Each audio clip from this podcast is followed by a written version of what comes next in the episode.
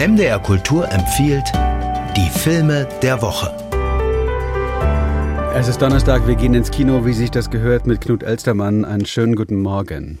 Guten Morgen. Hallo. Und äh, drei Filme haben wir uns rausgesucht oder haben Sie vor allem rausgesucht, nämlich eine Dokumentation über äh, ja das Ende eines Berufs über Bergarbeiterinnen und Bergarbeiter. Da ist auch eine Frau dabei. Ähm, dann Dune Part 2, dieser große, lang erwartete Science-Fiction-Film, der überwiegend in der Wüste spielt. Und natürlich, und damit beginnen wir jetzt einfach mal, ein Film, über den jetzt eigentlich auch schon seit Wochen geredet wird, mhm. äh, der lange erwartet ist, jetzt endlich in den Kinos startet, in Cannes schon sehr erfolgreich war, von Jonathan Glazer, The Zone of Interest mit zwei ganz tollen Hauptdarstellern, Hauptdarstellerinnen, die hier aus der Region kommen, nämlich Sandra Hüller und Christian Friedel. Ähm, also der Holocaust, wie soll man sagen, aus der Sicht der Familie des Kommandanten von Auschwitz, nämlich in Form einer Art perfiden Familienidylle am Rande des Lagers. Wie genau kann man sich das vorstellen?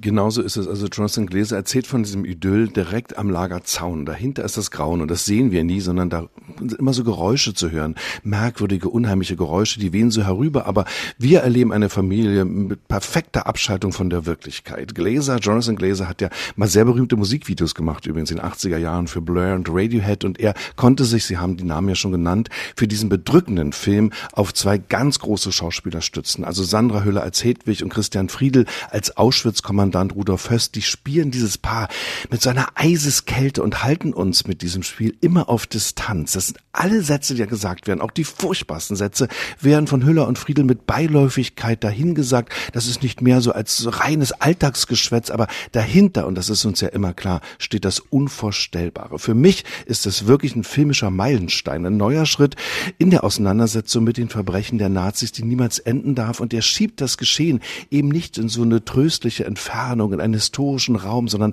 er macht uns immer klar, hier waren Herr und Frau jedermann am Werk und das macht diesen Film so erschreckend und so zeitgemäß. Hm, und das eben am Rande des Lagers von Auschwitz, also diesen ja. Kontrast, diese irre Ambivalenz ähm, ja. spürt man offenbar, indem eben das Grauen nicht gezeigt wird?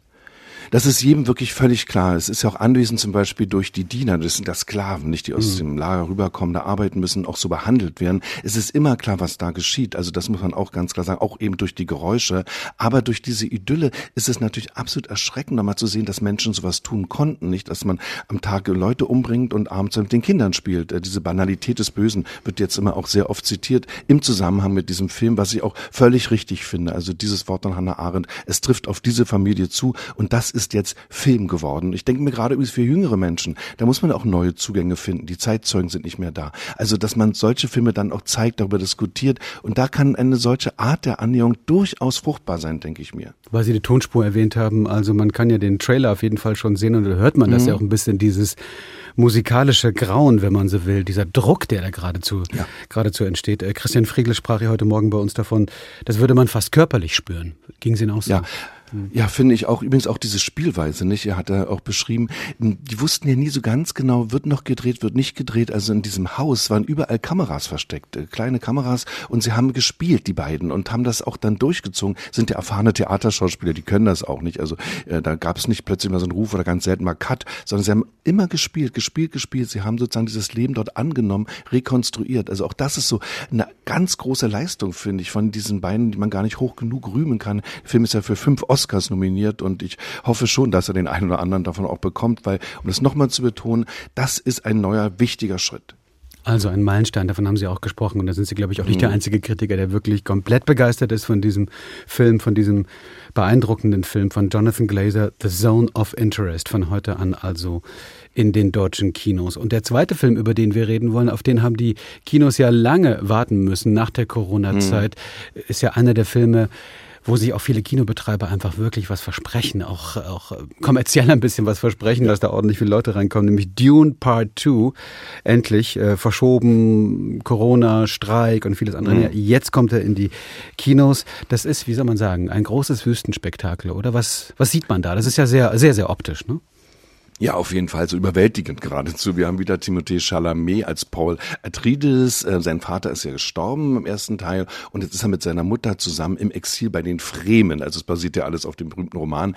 Äh, und da sehen wir ihn also als eine Art Erlöser. So wird er auch gesehen von den Menschen dort. Und das ist eine Rolle, die er, das ist ja ganz klassisch, die Heldenerzählung, zunächst verweigert. Also ist er wirklich der Messias? Wird er in den Krieg ziehen gegen die Harkonnen? Und die haben ja so eine bombastische, martialische Welt. Die sieht aus wie ein von Leni Riefenstahl inszenierter Albtraum. Es war im ersten Teil ja schon sehr düster, sehr opernhaft. Das war für mich damals so eine Art Familienaufstellung. Jetzt setzt Denis Villeneuve äh, im zweiten Teil sehr effektvoll auf totale Überwältigung. Sehr spannend, sehr unterhaltsam. Er versetzt uns mit wirklich stürmischer Bildgewalt, markerschütternder Musik von Hans Zimmer und einem sehr intensiven Spiel, fantastischen Settings so überzeugend auf diesen Wüstenplaneten, dass einem der Sand irgendwann zwischen den Zähnen knirscht. Also es ist schon beste Unterhaltung, die man jetzt im Kino erleben kann. Und die man auch, glaube ich, im Kino sehen sollte. Ne? Das ist einer dieser Unbedingt. Filme, wo man auch ja, die große ja. Leinwand, glaube ich, braucht. dröhnt, der ganze Saal dröhnt. Mit der Musik von Hans Zimmer und äh, mhm. Große Wüstenlandschaften und viele Helden und natürlich auch ein bisschen kriegerische Auseinandersetzungen. Dune Part 2, also auch die Empfehlung von Knut Elstermann. Und der dritte Film ist eine ganz besondere Dokumentation über ja, das Ende eines Berufs, kann man glaube ich mhm. sagen, ne? Bergarbeiter.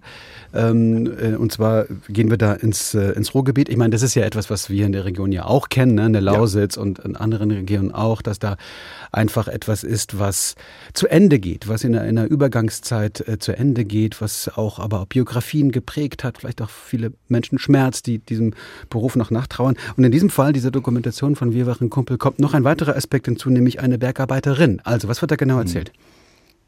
Ja, es ist wirklich Schicht im Schacht. Man muss das so sagen, äh, bei der Ruhrkohle AG, die Zeche, die schließt und wir fahren jetzt zusammen mit all diesen Bergleuten noch einmal in den Schacht. Das ist Locke, Langer. Dann gibt's aus Sri Lanka den Lokführer Kiri und eben Martina, die einzige Transfrau in einem deutschen Steinkohlebergbau. Und die alle orientierten sich ja jahrelang eben in, in diesem Leben unter Tage. Das war ihr Leben. Ne? Und jetzt muss alles neu beginnen. Äh, plötzlich hat man eine neue Arbeit. Zum Beispiel geht Martina dann in den Salzbau oder hat eine plötzliche Freiheit. Auch damit muss man klarkommen. Und das wird hier sehr respektvoll erzählt, visuell eindrucksvoll und sehr genau. Muss die Kamera auch mal rüben, macht man viel zu selten. Das ist wirklich ein Kinodokumentarfilm. Sebastian Klatt hat die Kamera hier geführt und der fängt Momente des Alltags ein, im Umbruch.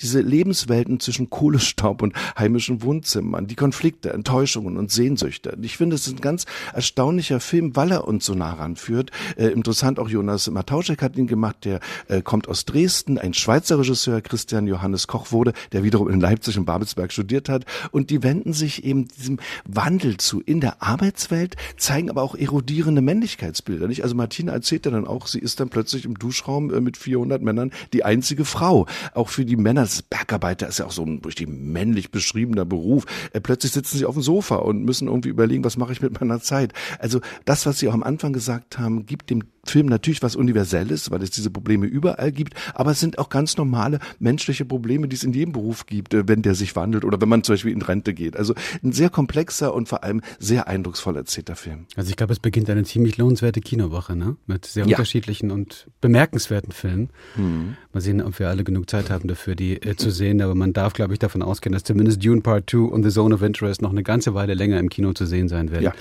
Und wir waren Kumpel, dem äh, Dokumentarfilm, dem äh, können wir auch nur wünschen, dass er viele Zuschauer bekommen wird. Also, wir waren Kumpel, diese Dokumentation über das Ende äh, des Bergbaus, dann äh, Dune Part 2 und außerdem natürlich der viel diskutierte The Zone of Interest. Knut Elstermann, herzlichen Dank. Wir haben auch längere Podcasts, Hörspiele und Features im Abo unter mdrkultur.de.